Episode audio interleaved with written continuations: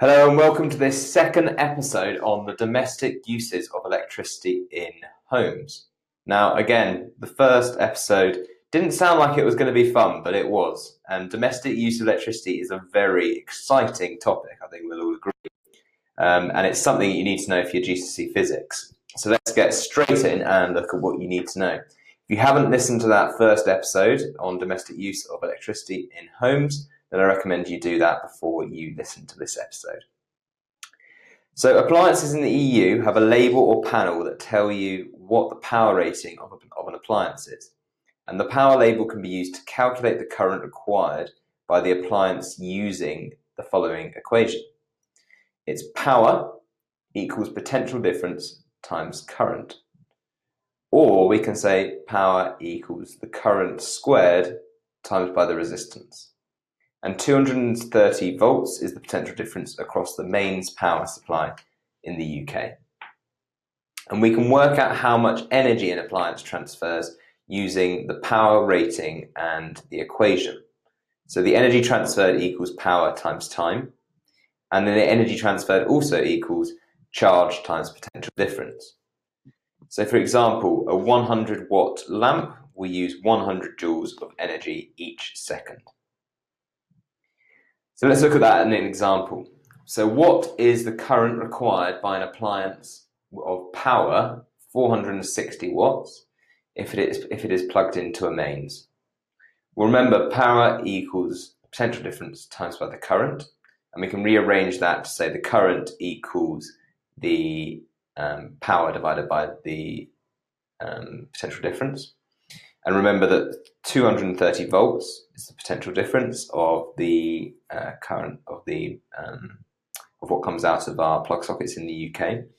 So we can say that the current is equal to the power 460 divided by number of volts 230, which gives us two amps in total. And if we've got a 50 watt bulb, uh, per second, it uses 50 joules. That's the, the conversion between watts and joules. So the national grid is also something you need to know about, and that's just a network of cables and transformers that connect power stations with houses and shops and businesses across the UK.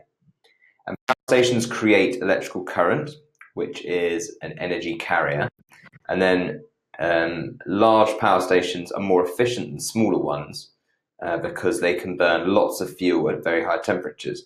And this creates hot steam, which then turns turbines. And steam, tur- steam turbines are more efficient at higher temperatures. Now, power stations produce electricity at a voltage of uh, 25,000 volts, which obviously isn't that useful for your everyday appliances. So step up transformers then increase that potential difference to 400,000 volts, that reduce and then that basically reduces the current and this reduces how much heat is lost when it's being transported across the country. Uh, and then this also increases the efficiency of the national grid system. And then you get something called a step down transformer that makes uh, electricity come into our homes. So to get electricity to a safer voltage of about 230 volts in our homes, step down transformers reduce the voltage to a lower value.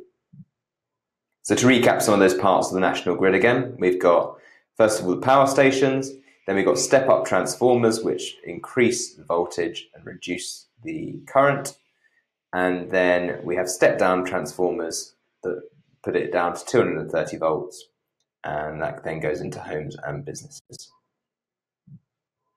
And remember, it's 230 volts is the potential difference of the main power supply in the UK.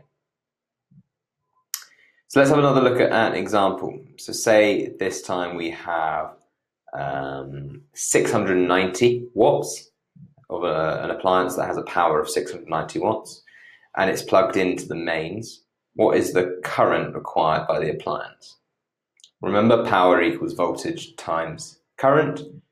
So current equals power divided by voltage.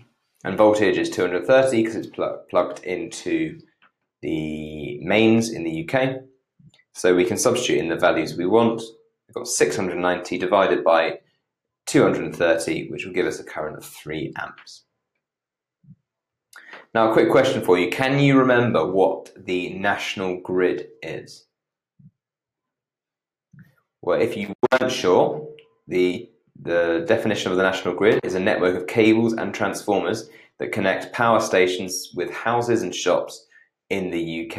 And remember, some parts of the national grid are first of all the power stations, then step up transformers, then step down transformers, and homes and businesses. Now, how much energy is used by an appliance with a power rating of 10 watts connected to the mains for 5 seconds? Well, there's an equation you need to know, which is energy equals power times time.